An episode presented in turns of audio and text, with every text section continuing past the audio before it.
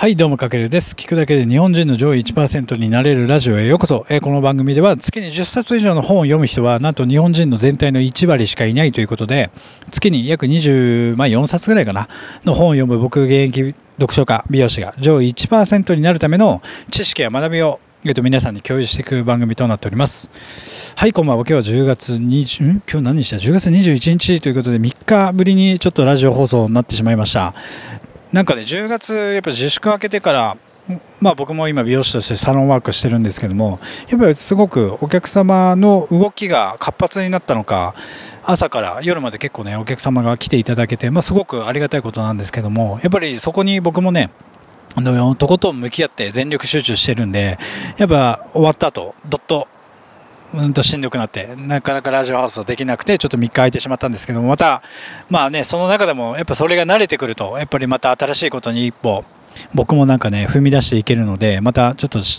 えっ、と、コツコツ配信していきたいと思います。はい。というわけで、今回前置き長くなってしまったんですけど、本編いきたいと思います。はい。ですね、今日はですね、顧客の4割は幻、マイケル・ポーターの競争戦略論ということで、まあタイトルだけじゃ何のこっちゃってことなんですけども、まあ、なんだろう。こう今、えー、とシリーズ「独自性の発見」という一冊からシリーズとして内容をピックアップしてお届けしてるんですけども、まあ、いかに、まあ、個人ブランディングでもそうですけどいかに他と違うこう独自性を出すかあとは商品とか、まあ、サービスを持ってる人であれば他と違うどういった強みとか独自性を見出すかっていうところをテーマに今お話ししてるんですけどもで今の時代ってやっぱり品質とかクオリティって高くてまあ当然なんですよね。まあそれはこの本の中でも散々言われてるんですけどもつまりなんかこう自分で商品とかサービスを作っている人だったり例えば個人でビジネスをしていてなんか自分の商品がある場合もしくはこれから作ろうと思ってる方の場合クオリティを高めるのがまずはまあ最優先。でこの品質やクオリティ高くて当然なんですけどもそれが高くないのに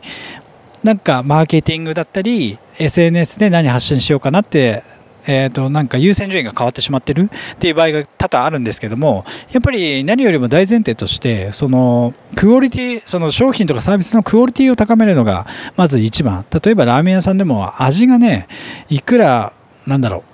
うんと味がまずくてなんかいくらマーケティングが優れてて集客力があってもやっぱり味ですよね。ラーメン屋さんって。で僕の場合で言えば美容師だったら美容の技術だったりするんですけどもそのなんだろう戦略とかやっぱマーケティングの前に技術を磨く。でそこが多分スタート地点になってくるんですよね。でそこを何がしらにしてしまってなんか商品売るためにじゃあ次何しようかなみたいな感じでそっちのばっかりフォーカスしてしまうんですけどもやっぱ最終的に何が一番大事かってやっぱ商品とかサービスのクオリティを高めることがまず何よりも大事。でもちろんなんだろうマーケティングの観点からするとまあ、いろんな戦略はあるんですよ、それでも。商品とかサービス、クオリティ高めなくても、最近だとなんだろう、プロセスエコノミーが大事とか言われてますよね。要は、プロセスエコノミーって何なのかというと、要は商品自体に価値はなくて、その価値を作っているプロセスを見せることに価値があるということで、まあ、その戦略なら、例えばクオリティを高める途中の段階からファンを巻き込んでいけるので、まあ、そういった戦略もあるということで、つまり、なんだろう、自分がこれから目指すべきところは戦略ファーストでいくのかクオリティファーストか。で自分で構想していかないといけないんですよね。でまあそれを前提として今日の話を聞いてほしいんですけどもその品質の高さは当然でこれは差別化にはならないんですよ。決して。だから僕がいくらカット上手くなったとしてもそれは、えーと、カットがめちゃくちゃうまいっていう差別化にはやっぱつながらないと。クオリティはもう誰もが当たり前。カットはうまくて当たり前。じゃあそれ以外の部分で、えーとこう顧客のニーズのに応えていかなきゃいけないということで、まあ、その中で今回は、まあ、満足もししてたとしても顧客は乗り換えますよっていうところは言っておきたいんですよね。で満足してからといってなんかこう忠実なファンでいてくれるとは限らないっていうのはめちゃくちゃ僕も美容師やってて思います。今ね僕の僕にまあ2回目まあ最初来店してくれて気に入ってくれて2回目来てくれてで次3回目来てくれて。それがずっと続くとなんか自分自身がなんかこれなんだろう天狗になってしまうのはまた間違いだということで、まあ、ある調査ではこう商品とかサービスに満足していると答えた、ま、顧客の40%以上ががあっさりと別の商品とかサービスに乗り換えるっていう結構ね統計データもあったりするんですよ。でもまあ4割ですよね。まあ自分の商品とかサービスをいつも利用してくれてるからその人たちはもう安心で自分の顧客だと思ってしまうとその40%以上は実は全然もっといいサービスとか同じようなね商品とかサービスがあったらあっさり乗り換えてしまうっていうのを前頭念頭に置いた方がいいかなと思ってます。であとはあるメーカーのこのこれも調査であったんですけどあるメーカーの車の所有者の89%は、ま、満足しているとそのメーカーの自動車にね答えてるんですけども答えててで67%はまたその同じメーカーの車の車を買うつもりと回答してるんですけどもしかし実際には、えーと、調査結果から分かったのは同じメーカーの車を買ったのはたったの20%要は2割しかいなかった。ということでもうこのアンケート、まあ、この顧客はねやっぱり買うって言うんですけどもまあ、その土壇場になった時にやっぱりあっさり乗り換えてしまうってこともある。だから顧客を信頼しすぎるっていうのも良くないんですけれども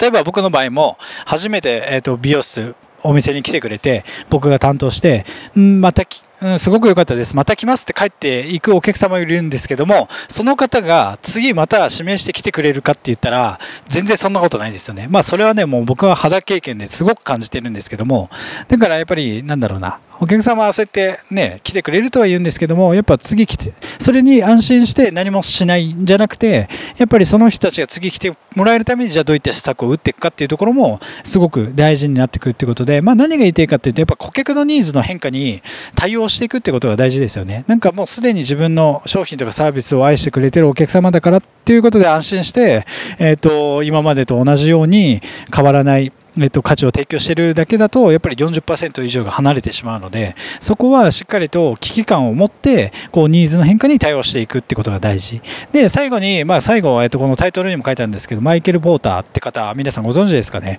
マイケル・ポーターの競争戦略論っていう本がめちゃくちゃもう昔から語り継がれている有名な本があるんですけどもこの本でもこう業務効率と戦略的ポジショニングは別物ということで、まあ、要は、えっとなんだろう業務業務の効率を良くするってことは競争相手と同じことをもっと要領よくやろうという意味でしかないんですよね。なので短期的にはその競争にね業務効率を良くすれば短期的には勝てるんですけども長期的な成功は保証されないということでで要は企業がお互いを基準にして競争していればどの企業もま似たようなものになってしまって独自性は生まれないということでじゃあ何が必要かというと企業はライバルと違ったポジションに立つ必要がある。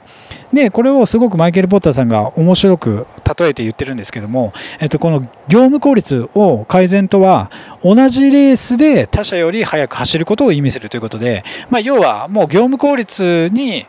えっと、舵を切った時点でもう他の会社他の個人と同じレースで、えー、同じレースに出場しているということ、そこで、まあ、他社より速く走らなきゃいけないっていうところが、業務効率を上げること。で、戦略っていうのは、じゃあ、えーと、差別化戦略とか、独自化戦略っていうのは、で、戦略っていうのは、あの、同じレースじゃなくて違うレースを選ぶ。だから要は自分が勝てるレースを自分で、えーと、レースを設定するっていうことがすごくこの、えーと戦略的なポジショニングとして大事な考え方になってきますので要はうんとなんだろうな。業務効率ばっかり求めてしまうとやっぱりその他、えー、と大勢の商品とかサービスとかその他大勢の会社とかと同じレースでえーと、早く走らなければいけないんですけれどもやっぱ戦略ポジショニングって考えた時点で、えーと全然違うレースに参加するみたいな感じなんでもう独走できますよね。なんかそういった感じでこのマイケル・ポーターさんはこの競争戦略論の中でおっしゃってもいました。なのでまあ今日の内容を聞いてまあ何が言いたいかっていうとまあその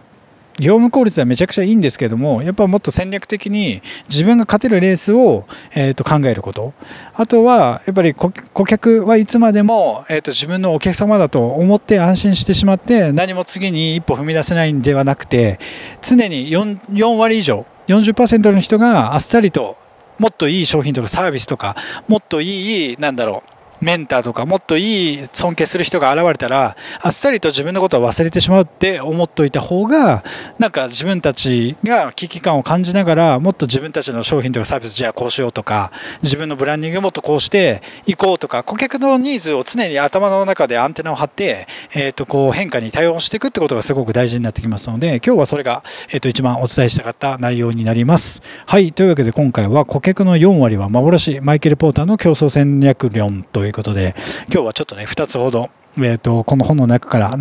皆さんに明日からまあ学びにつながる内容をお届けさせていただきましたので、えっ、と、ぜひ参考にしてみてください。はい。というわけで今回は以上になります。かけるでした。ではでは。